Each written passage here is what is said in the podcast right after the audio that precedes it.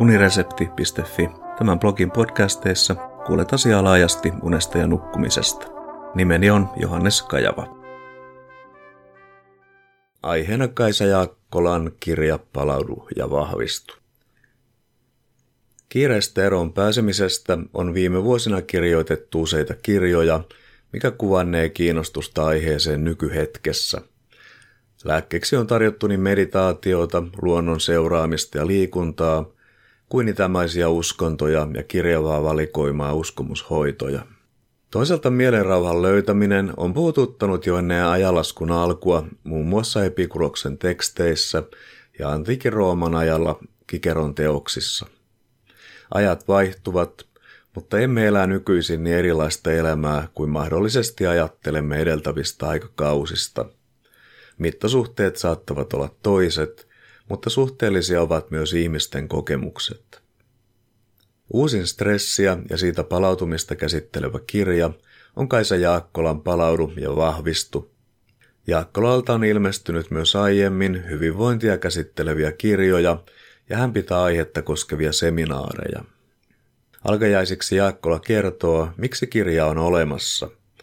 Kyseessä oli sairastumisen aiheuttama henkinen paine, jonka Jaakkola joutui kohtaamaan. Samanaikaisesti käynnistyi prosessi, jossa tukahdutettuja tunteita alkoi nousta esille.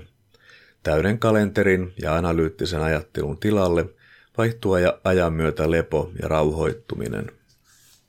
Kirja jakautuu kolmeen osaan. Stressin vastavoimaan eli palautumiseen, palautumisen osa-alueisiin ja lopuksi ohjeisiin, joiden avulla palautumisen taitoja voi harjoitella – Pääosa kirjasta käsittelee tapoja, jotka vaikuttavat palautumiseen. Näitä ovat muun muassa uni, fyysisen suorituskyvyn maltillinen kasvattaminen, oikea ravinto ja omien ajatusten tunnistaminen. Luvut ovat monipuolisia ja antavat lukijalle ajattelemisen aihetta oman elämänsä arvioimiseen. Kirjaa varten on selvästi tehty ammattimaista taustatutkimusta unesta, stressistä ja palautumisesta – mistä kiitokset. Kirjan ulkoasu sitä vastoin viittaa naisten lehtiin ja lifestyle-oppaisiin. Valokuvia on runsaasti, myös kirjoittajasta itsestään, milloin jouka-asennossa, milloin iltaauringossa tai vain profiilikuvissa eri taustaa vasten. On myös kukkia, kasveja, villasukkia ja ties mitä. Tämän podcastin tekstiversiossa onkin kuva, jossa on kauniit raidalliset villasukat. Kuvin ja tekstin lomaan sisältyy lauseita pyöreähköllä fontilla kirjoitettuna, mikä on mielestäni valitettavaa, sillä se saattaa karkottaa muuten potentiaalisia ostajia, joille kirjan asiasisällöstä olisi runsaasti hyötyä. Podcastin tekstiversiossa on kuva, jossa sinisellä pohjalla on kukka joka ei ole vielä auennut täysin loistoonsa.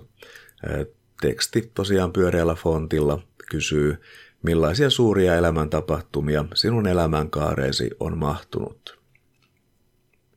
Eräs kotimainen ranteessa pidettävä terveystuote, jonka valmistaja ilmoittaa verkkosivuillaan tekevänsä syke- ja hyvinvointianalyysiä, saa kirjassa runsaasti tilaa. Vastaavan tapaisia, kilpailevia kotimaisia mittalaitteita on muitakin, ja on harmi, että Jaakkola verrannut näitä toisiinsa. Se olisi ollut arvokasta tietoa kuluttajille, jotka suunnittelevat itsensä mittaamisen aloittamista. Toisaalta kirjassa todetaan asianmukaisesti, että mittaamista tärkeämpää on itsetuntemuksen parantaminen.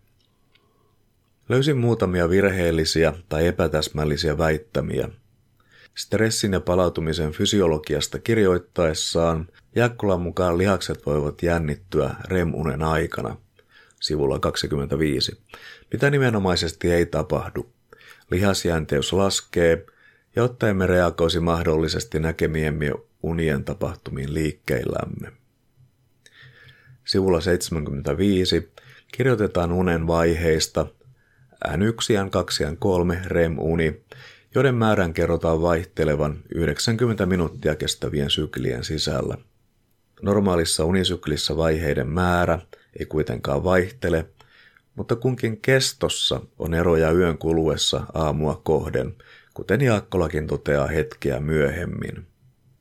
Tässä voi mainita, että myös 90 minuutin kestoinen unisykli on tosiasiassa kestoltaan aproksimaatio. Sykli voi vaihdella 75 noin 100 minuuttia, siis suurin piirtein. Sivulla 76 kerrotaan syvän unen heikkenevän iän myötä, vaikka todellisuudessa kyse on syvän unen määrän vähentymisestä ikääntyessä. Nämä virheet vaikuttavat silti enemmän huolimattomuudelle tekstin työstövaiheessa, mitä saattaa tapahtua, kun oikolukija ei tunne aihepiiriä. Kirjan lopussa selviää, että kirjoittajia on kaksi, toisin kuin muualla annetaan ymmärtää, mikä jättää varsinaisen työjaon epäselväksi. Onko kyse Jaakkolasta, joka onnistuneesti brändää itseään teoksen avulla, ja kirjan varsinaisesta kirjoittajasta. Annan tästä yksityiskohdasta silti kiitoksen rehellisyydestä, sillä useat kirjat, joissa hahmokirjoittajan apua voi epäillä, jättävät asian mainitsematta kokonaan. Kaisa Jaakkolan palaudu ja vahvistu kirjaa voi kuvata ulkoasultaan naisten lehtimäiseksi kirjaksi unesta, stressistä ja palautumisesta. Samanaikaisesti kirjan sisällön voi arvottaa pääosin ammattimaiseksi ja runsaasti taustatutkimusta vaatineeksi oppaaksi aihepiiriinsä. Teostiedot Kaisa Jaakkola, Palaudu ja vahvistu, kustannusosakeyhtiö Tammi, 2018, 205 sivua. Kiitos kuuntelemisesta ja mikäli pidit jutusta, linkkaa se unesta ja nukkumisesta kiinnostuneille.